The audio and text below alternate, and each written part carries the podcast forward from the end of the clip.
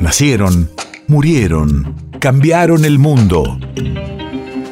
En Nacional Doc, siempre es hoy. Siempre es hoy. 3 de mayo, 1924. Hace 98 años, nacía en Zárate el pianista, autor y compositor Virgilio Expósito. Radio De la memoria. Comenzó como pianista en conjuntos juveniles de jazz, dedicándose luego a la composición y arreglos musicales. Con solo 20, compuso Naranjo en Flor, con versos de su hermano Homero. Página que, al igual que tantas otras de su autoría, forman parte de nuestro patrimonio nacional. Porque nosotros siempre decíamos con Homero que no había que escribir canciones con las cosas que le pasaban a uno. Que al urgir la puerta y el hombro de todo, había que escribir canciones con las cosas que le pasaban a los demás. Solo, porque ese cielo azul que todos vemos ni es cielo ni es azul. Lástima grande que no sea verdad tanta belleza. Lupercio Leonardo de Argensola, 1559-1613.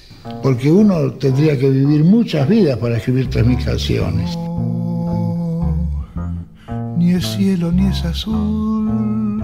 Son 3.000 canciones que he escrito más de 3.000, he escrito casi 4.000. Pero eso es trabajo nada más. De eso se rescata poco. Tú, que llenas todo de alegría y juventud, ves fantasmas en la luna de trasluz y oyes el canto perfumado del azul. Vete de mí.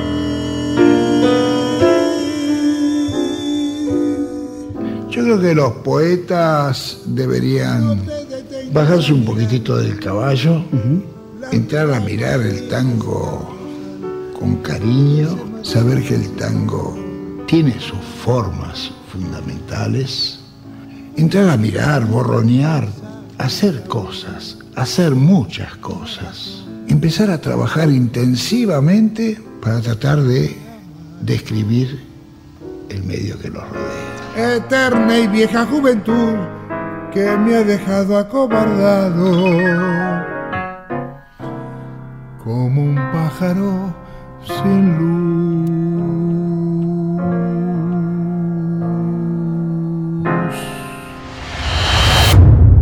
luz. País de efemérides.